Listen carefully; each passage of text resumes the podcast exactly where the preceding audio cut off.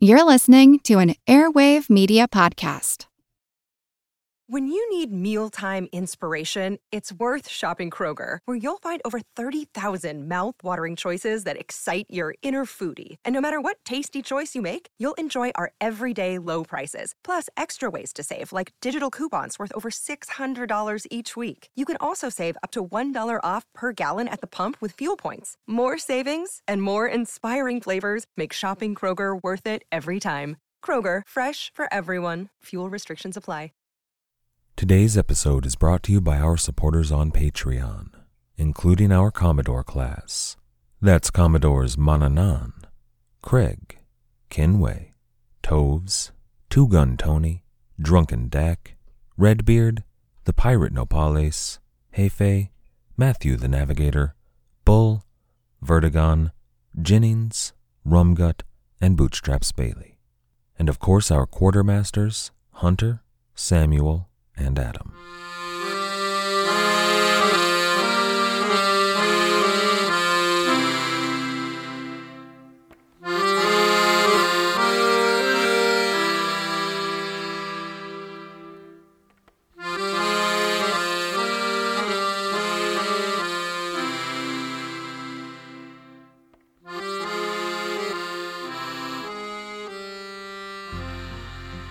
Hello.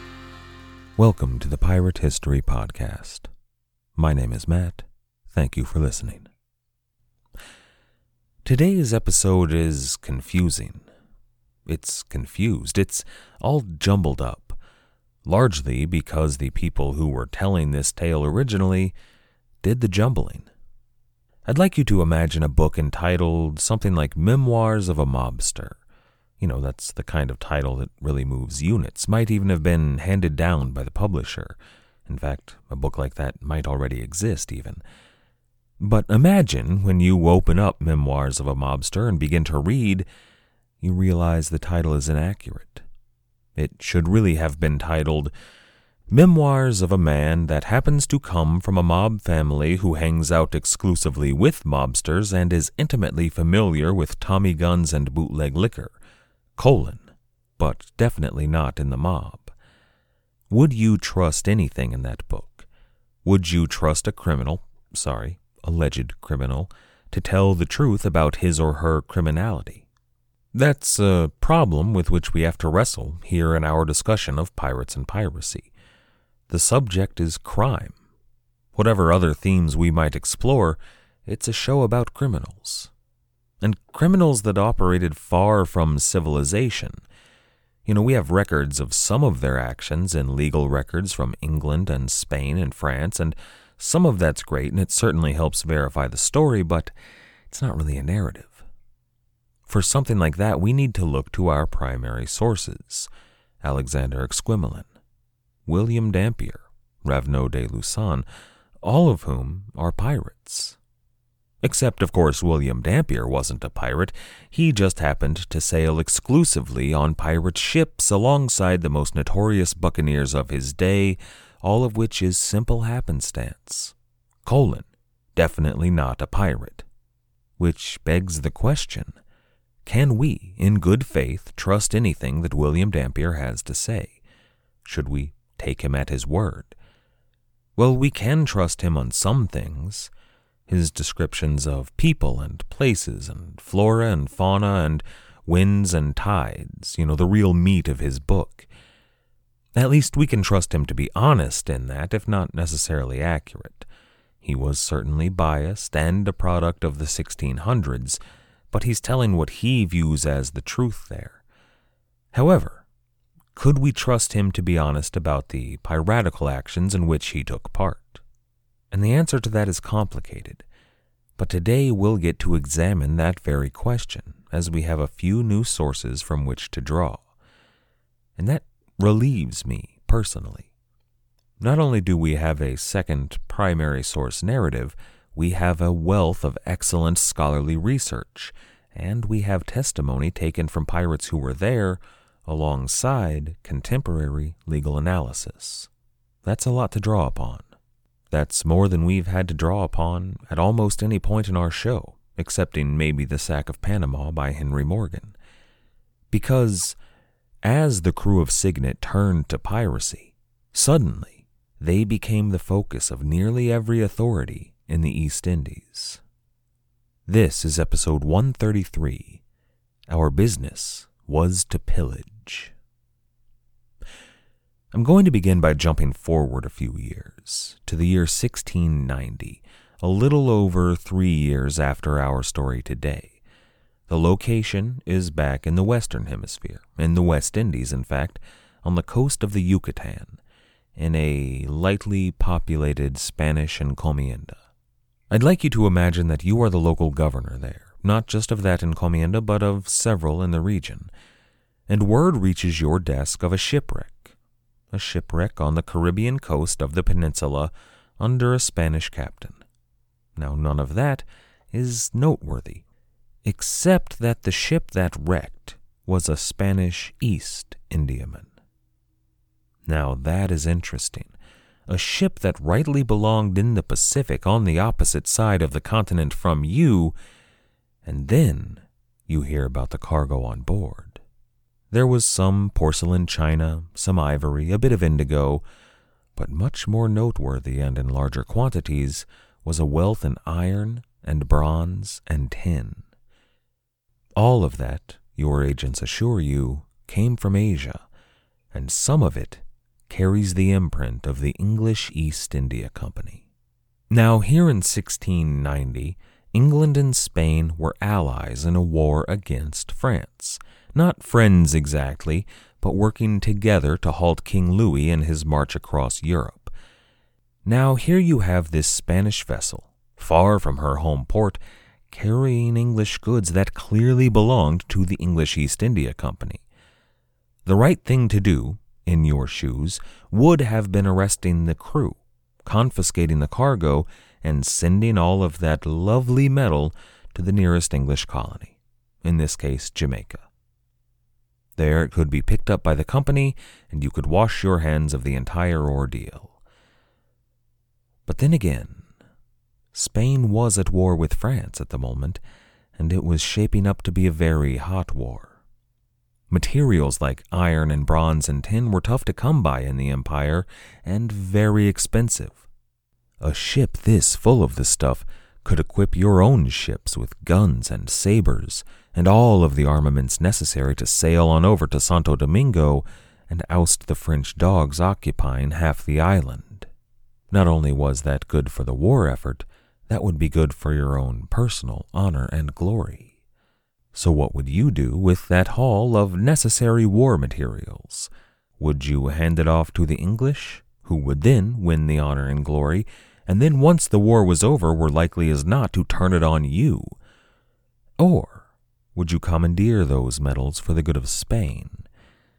And if, in doing so, you had to fudge a few of the details, well, it's all for the greater good.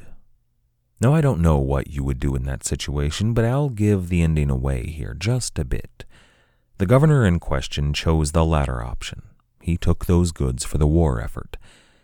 It's likely, probable even, that some of this windfall of metal was utilized in the attack against Lauro de Graaf and Michiel Andrieszoon in the Spanish attack at Cap Francais and La Limonade. The captain of that ship was not arrested. He was given a place to stay and told he was not permitted to leave, then questioned over and over again by various officials until the governor made up his mind here.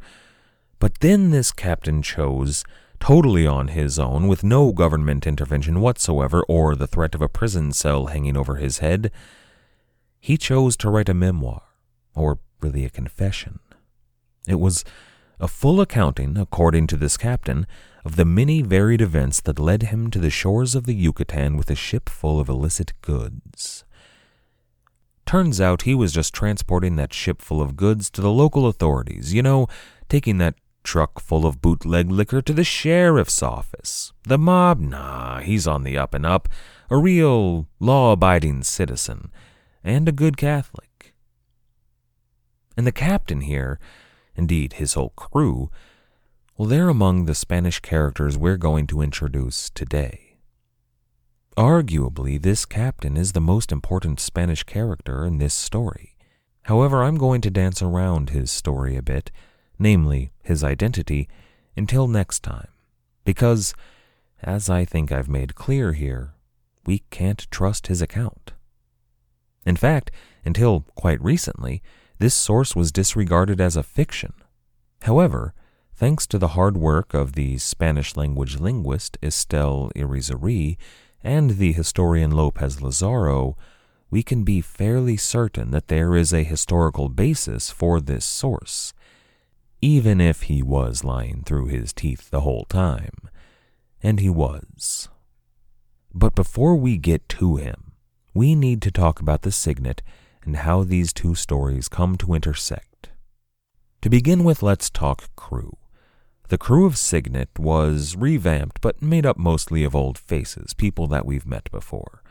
John Reed of Bristol served as captain of the Cygnet, notorious pirate captain now. Josiah Teat, the former captain of the old bark, which they didn't have anymore, was serving as the ship's master. Now, that's what Dampier tells us. Teat was the ship's master, but what does that mean exactly? Usually, in the sailor parlance of the 17th century, a ship's master meant captain, but we know that Teat wasn't the captain. What I think, and what many historians have argued, is that it represented a rank that was unique to late 17th century buccaneer crews. When piracy was exploding all around the world, but many of the traditional forms had not yet been set in stone.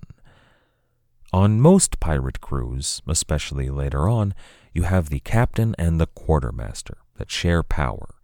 The captain commanded absolutely in time of battle, but the rest of the time, the quartermaster, in theory at least, represented the crew. Oftentimes, though, the quartermaster represented the minority group among the crew. Sometimes the quartermaster would be whoever came in second in the race for captain. And that was a good policy. It ensured that nearly every crewman had someone in a position of power on board that represented their interests. Imagine, you know, the runner up in a presidential race serving as vice president. It's very much how the ancient Romans chose their consuls. That's the role that Josiah Teat played here, but he wasn't the quartermaster, he was the ship's master. And thus, what we think of in the other traditional pirate ranks get pushed down a notch. The quartermaster on board Cygnet was more of a manager, what usually would have been a boatswain on other ships, and that post was held by Henry More, the man who had been the quartermaster this whole time. You might remember him being the first person to go ashore at Mindanao and meet the Sultan. And then we have a few new crewmen to introduce here, people who have been around this whole time but haven't yet become relevant. A man named John Oliver served as boatswain under Henry More, the quartermaster. And then there are two others who were just regular crewmen but they had been part of the sensible faction that voted for Teat, and we're going to need to know their names. The first was Mr. Robert Hall, and the second, well, Dampier doesn't remember his surname, but he was named Ambrose. Those two were friendly with Dampier and the part of the crew that was hesitant about piracy and everything that John Reed represented as captain. And then we have a few other old faces there's John Thacker, who you may remember as the crewman that Charles Swan publicly beat for wearing fancy clothes, as well as Herman Coppinger, serving as surgeon, and Dampier, again as navigator, and John Reed, that's R E E D of Jamaica, as master gunner. You'll remember him from last time. So you've got John Reed of Bristol, Josiah Teat, Henry Moore, John Oliver, Robert Hall, Mr. Ambrose, John Thacker, William Dampier, Herman Coppinger, and John Reed of Jamaica. Those are all of the English, more Irish, names that we need to know for the moment, but we need to mention a few of the non English sailors that were on board. Dampier occasionally alludes to one or another of these characters, but he rarely gives their name or their rank. However, later testimonies given by members of Cygnet's crew do a much better job. According to Lopez Lazaro, the first of these was, quote, Bernardo de Uriarte, a 49 year old Vecino, resident or native citizen of the mining town of San Jose del Cobal, near Guanajuato in Nueva Vizcaya, today's northern Mexico. Uriarte was captured way back in the winter of 1685 on the Pacific coast of Mexico. Additionally, there was, quote, an Andalusian of Seville by the name of Miguel de Medina. Now, Miguel was captured in Peru earlier on the Second Pacific Adventure than Uriarte. I say he was captured, but that might not actually be the case. Regardless, though, however he came on board, Miguel took to the rover's life with real gusto and proves to be a central character moving forward. We need to remember Miguel de Medina. Then there was, quote, Marquis Toribio, a black Creole from Callao, captured in Peru, He was probably taken along with Miguel. Additionally, there were three other Spaniards that had been taken in Peru, one from Panama, and six Native Americans who may have been willing guides, or maybe not, and then a smattering of Moro women from Mindanao who may or may not have been willing concubines. That's all we have for now, although we will very soon be meeting others. And all of that brings us around to our story. When we left off last time, all of those names we just mentioned were sailing out of Maguindanao Harbor, leaving Charles Swan and some 36 others behind at Mindanao. At first, the Cygnets stayed in the Moro Gulf, no more than five leagues or so out from the shoreline. You'll remember that they were low on food at this point since Raja Laut failed to produce the beef that he had promised the crew, so they were hoping to find a good hunting ground or somewhere to trade on the coast there. During that search, the crew spotted what every pirate in the world feared to see a Spanish fortress springing into view from around a mountainside.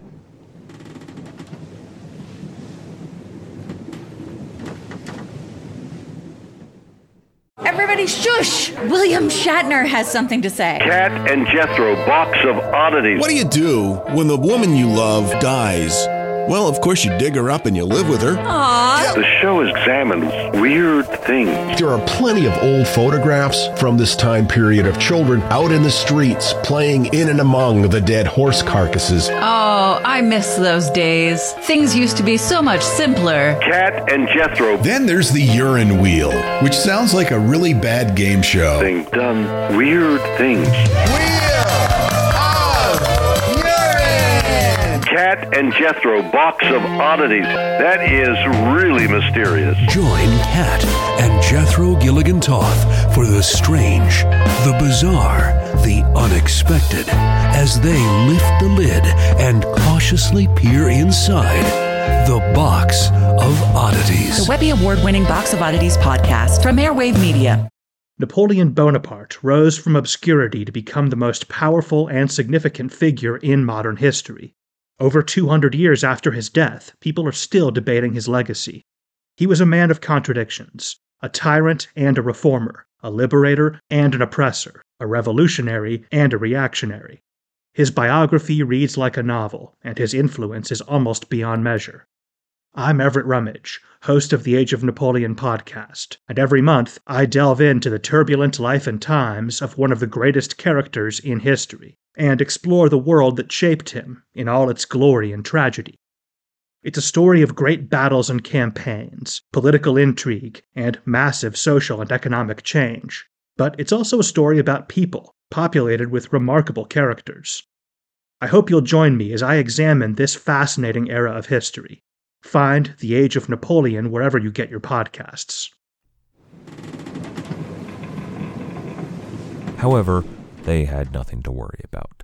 Upon inspection, they saw that the fort was abandoned, but it still had tall, strong stone walls. The fort looked like a good place to stop. It had a good harbor and defensible positions should Raja Laut give them chase or should, say, Spanish or Dutch ships come upon them. In fact, it proved to be the perfect place to rest. There they found coconut and buffalo and hogs and sea turtles with, quote, flesh as sweet as any in the West Indies. They found fresh water, and with all of that, alongside the rice they had already, they were well provisioned for a sea voyage to wherever it was they chose to go.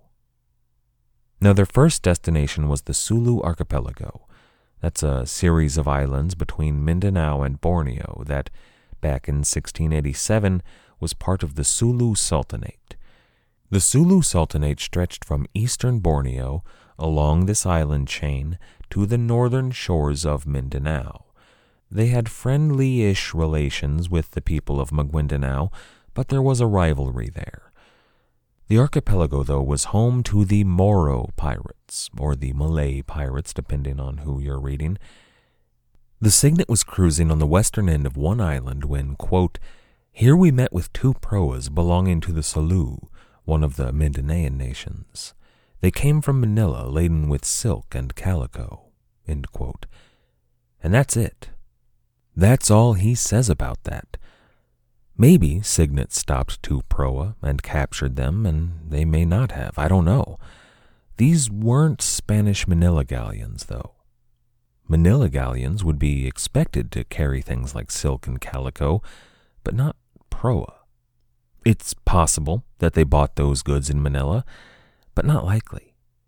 What's much more likely is that the pirates, the English pirates I mean, hailed one of these Philippine proa and in broken Spanish learned that they were kindred spirits, Moro pirates who had a haul of Spanish booty. Later on, in Spanish records, there would be mention made of several Malay men who were captured alongside some Spanish pirates.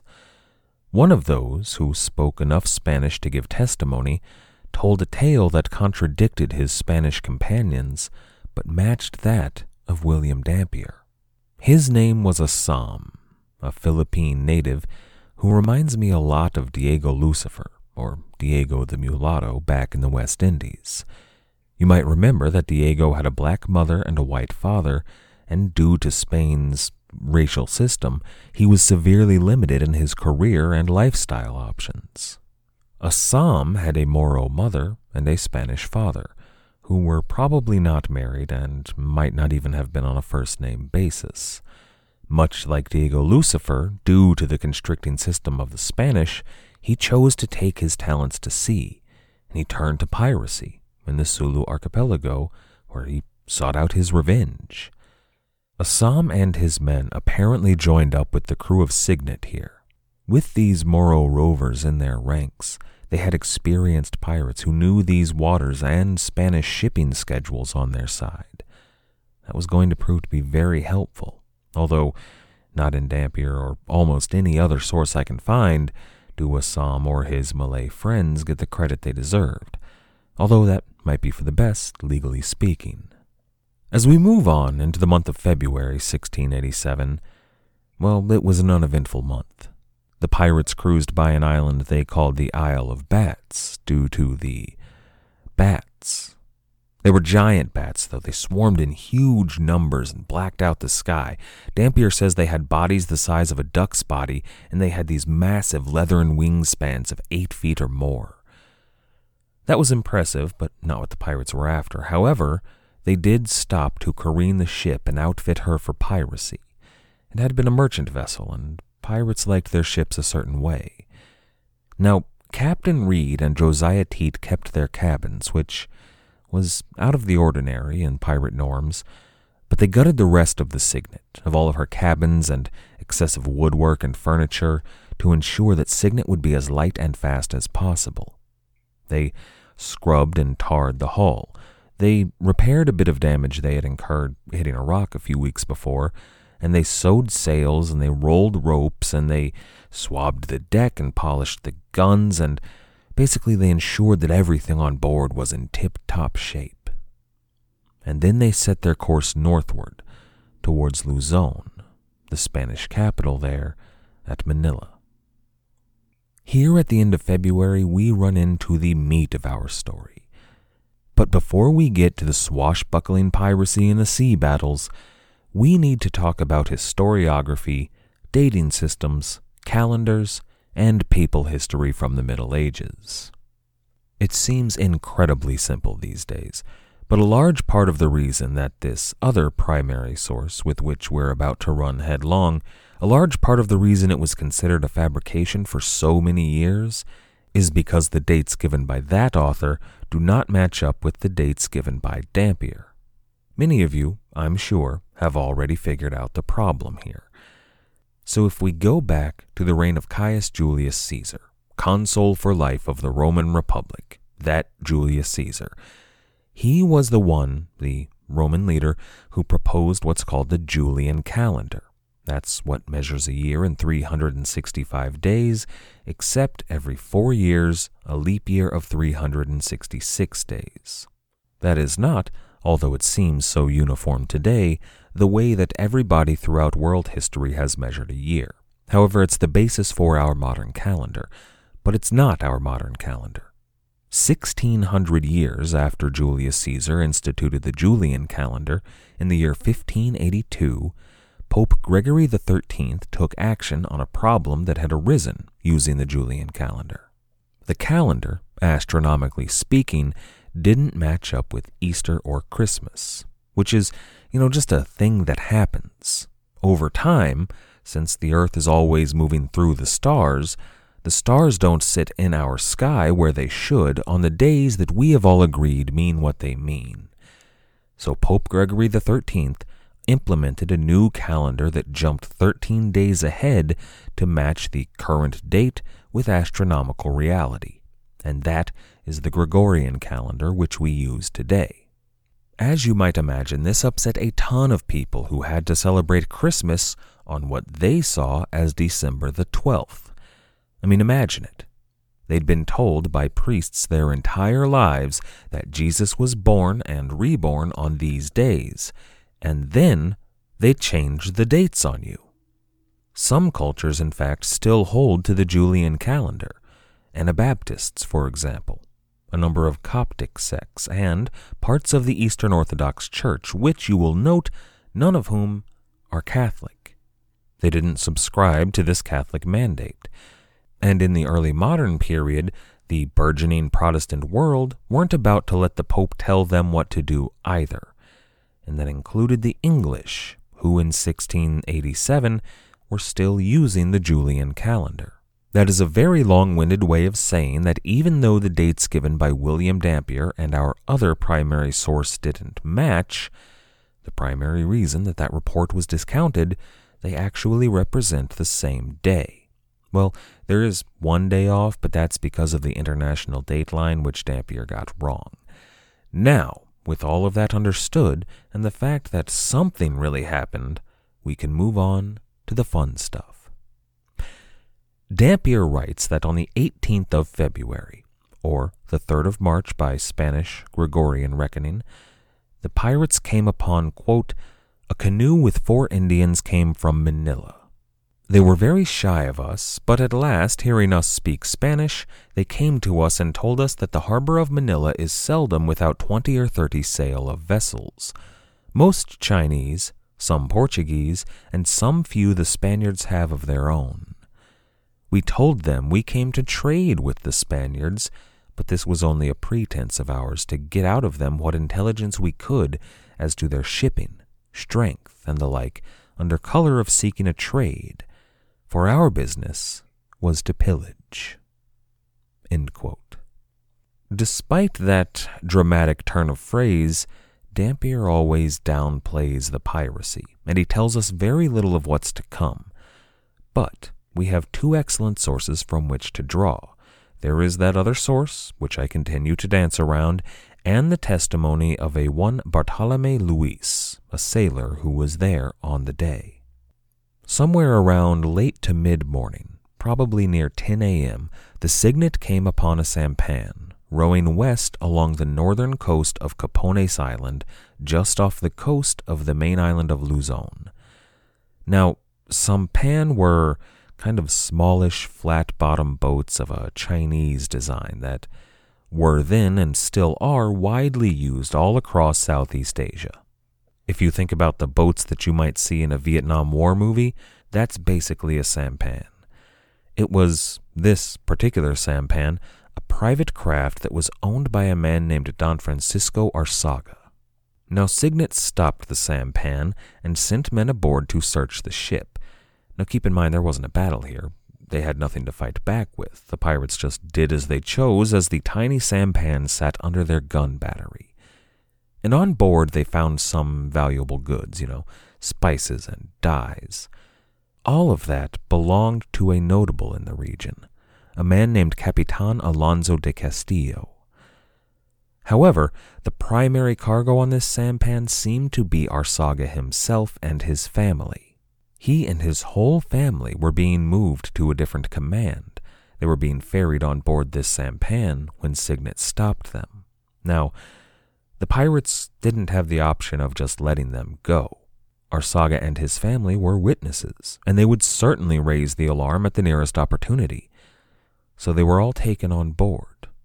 The small crew of the sampan, Arsaga himself, his manservant, and what were called his women, which included probably a mother, a wife, daughters, and even babies suckling at the breast.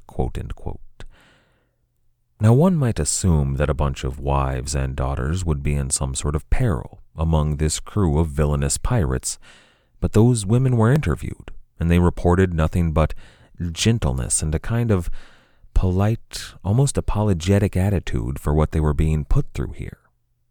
The pirates clearly had no intention of harming these people or probably even ransoming them. They weren't worth that much. They merely needed to keep them from raising the alarm.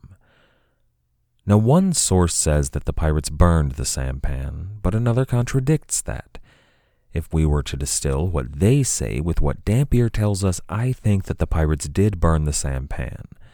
After all, it was evidence. You could take it with you, but you already had ship's boats. It would be better to burn it and leave it to the bottom of the sea. However, a couple of hours later, the Cygnet came upon another ship, this one a bark, sometime in the mid afternoon, maybe 2 p.m. Dampier writes, quote, She was bound to Manila, but had no goods aboard, therefore we turned her away. But I don't think that Dampier was entirely truthful here. The other sources agree that the pirates on board Cygnet weren't interested in the cargo that was on board this Manila ship, mostly rice, but they do not agree that this bark was simply turned away. See, the pirates would have had the same problem with this bark that they had with the sampan. The bark carried witnesses who could and would raise the alarm, and a ship like that, a bark, was fairly sizable. It couldn't just be burned and disappear. It would raise a lot of smoke and take a while to burn. Now, the crew appears to have been debating whether or not to take the bark with them. They had a growing crew. They had just taken on a number of Malay pirates, and a bark would be a handy thing to have. Teat had captained the last bark belonging to the Cygnet, and he could do the same for this one, and I'm certain that a bunch of the people in Teat's camp were arguing for that, including Dampier and Coppinger. It would have been an escape route should that become necessary. But while the pirates were sitting there, discussing their options, with captives tied up on board and an empty ship held fast awaiting her fate, another ship arrived on the scene. Now, our anonymous source details that ship's strength. It was his ship, reportedly, so he should know. He tells us that the governor of the Philippines himself, General Don Gabriel de Huzalegui, ordered him out personally on a single deck frigate with 25 men under his command.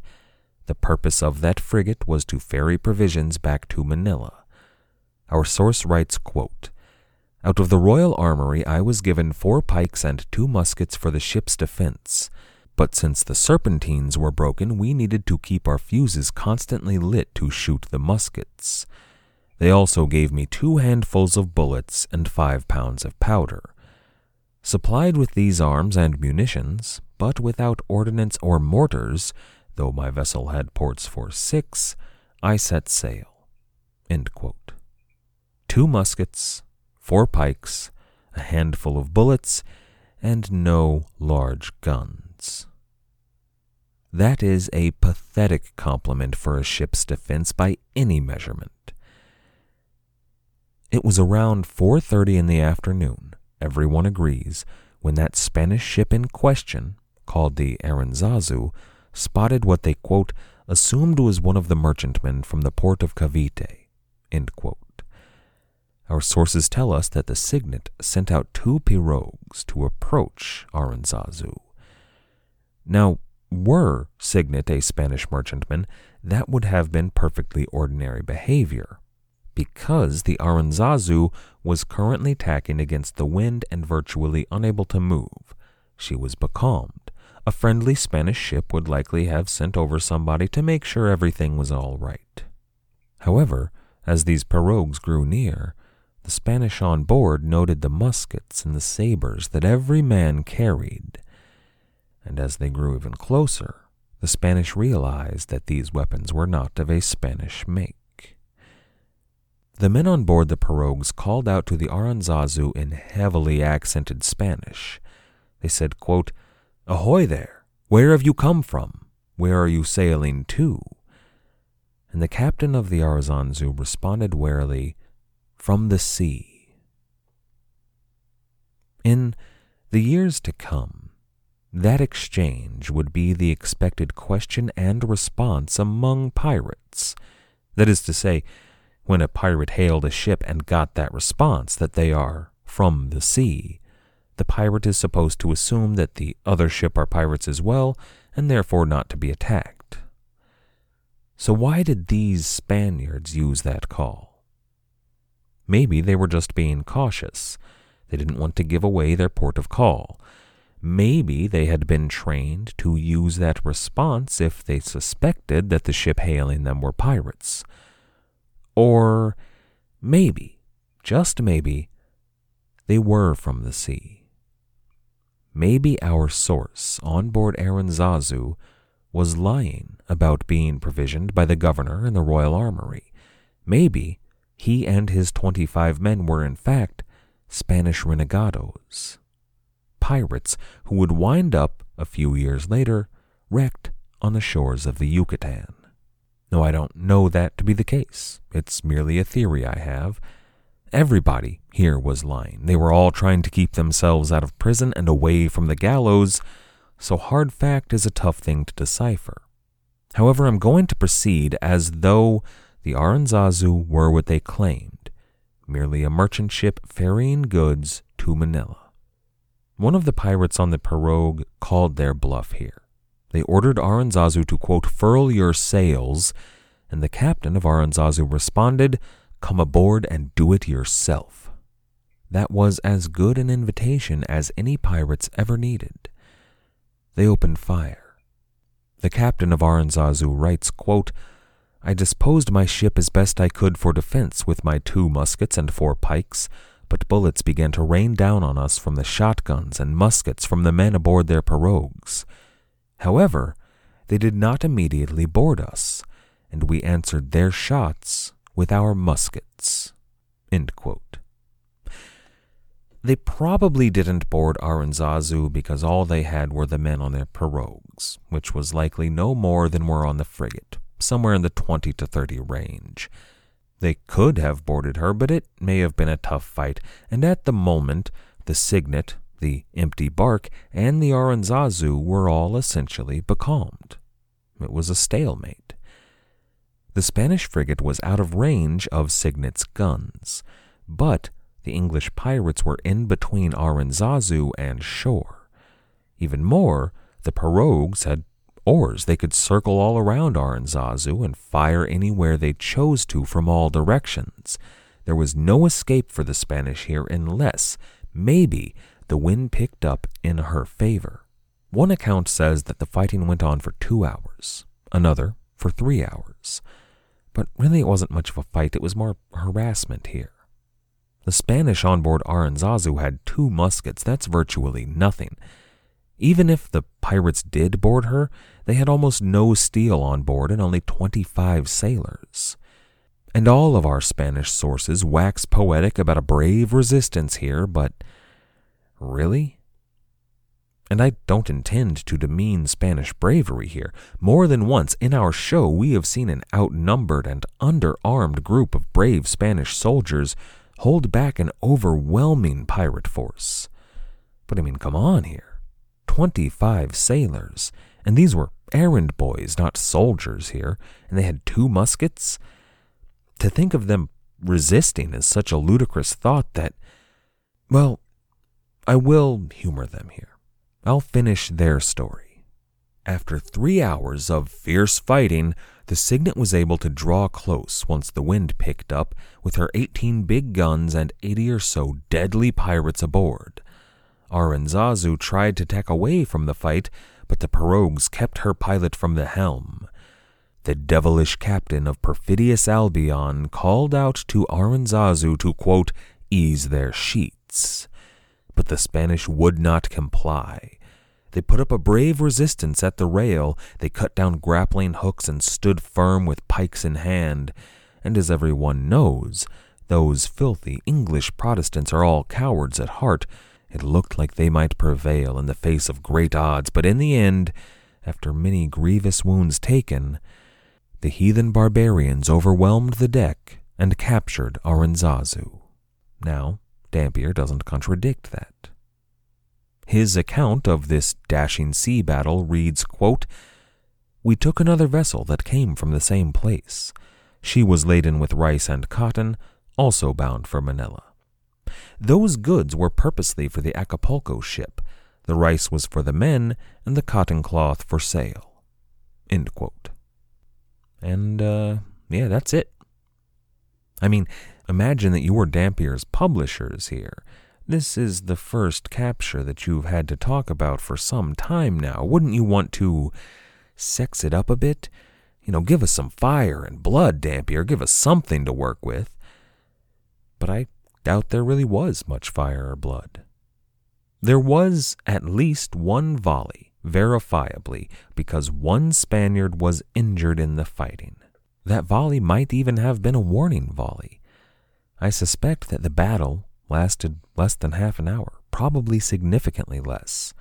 The Spanish, more than likely, capitulated very quickly and struck sail. If it was just a warning shot, I don't think we could blame the Spanish here. It would have been incredibly stupid to put up a serious fight. All that would have gained would be death and destruction. As undermanned and underarmed as you are, you surrender. However, imagine that you were writing a confession years later to absolve yourself of any guilt you might carry in some upcoming piracies. You would absolutely say that you fought with your life to keep these pirates from taking your ship. Regardless of all that, somewhere between 6 and 7 p.m. on the 4th of March, 1687, by modern reckoning, Aranzazu was in the hands of the English pirates of the Cygnet. I enjoy these tales of long work days for the pirates. Once they get their ships up to par, they sail into major shipping lanes and capture two or three or five ships in a day, sometimes more. Usually they're not ships of much consequence, but they're fun stories. However, what comes after they capture those ships is even more fascinating still. Next time, we're going to talk about what happened on board Cygnet and Aranzazu and that bark. Now, that story is disputed on all sides, and it's filled with even more lies than today's tale. However, we're going to finally meet our anonymous chronicler and explore who he actually was, and hopefully find the truth. I'd like to thank everybody for listening. I'd like to thank everybody who has helped to support the show, everybody who has signed up to become a patron on Patreon, everybody who has donated to the show through the website, everybody who has left us a rating or a review wherever it is you listen, everybody who has recommended this show. Without all of you, I wouldn't be able to do this. Thank you. Our theme music was, as always, The Old Captain by the fantastic band Brillig. If you haven't checked them out yet, you absolutely should do so. You can find them at brillig.com.au. That's B R I L L I G.com.au. After you're done over there, why not check out our website at piratehistorypodcast.com, or you can get in touch on Twitter, SoundCloud, Reddit, or YouTube. As always, and most importantly, thank you for listening.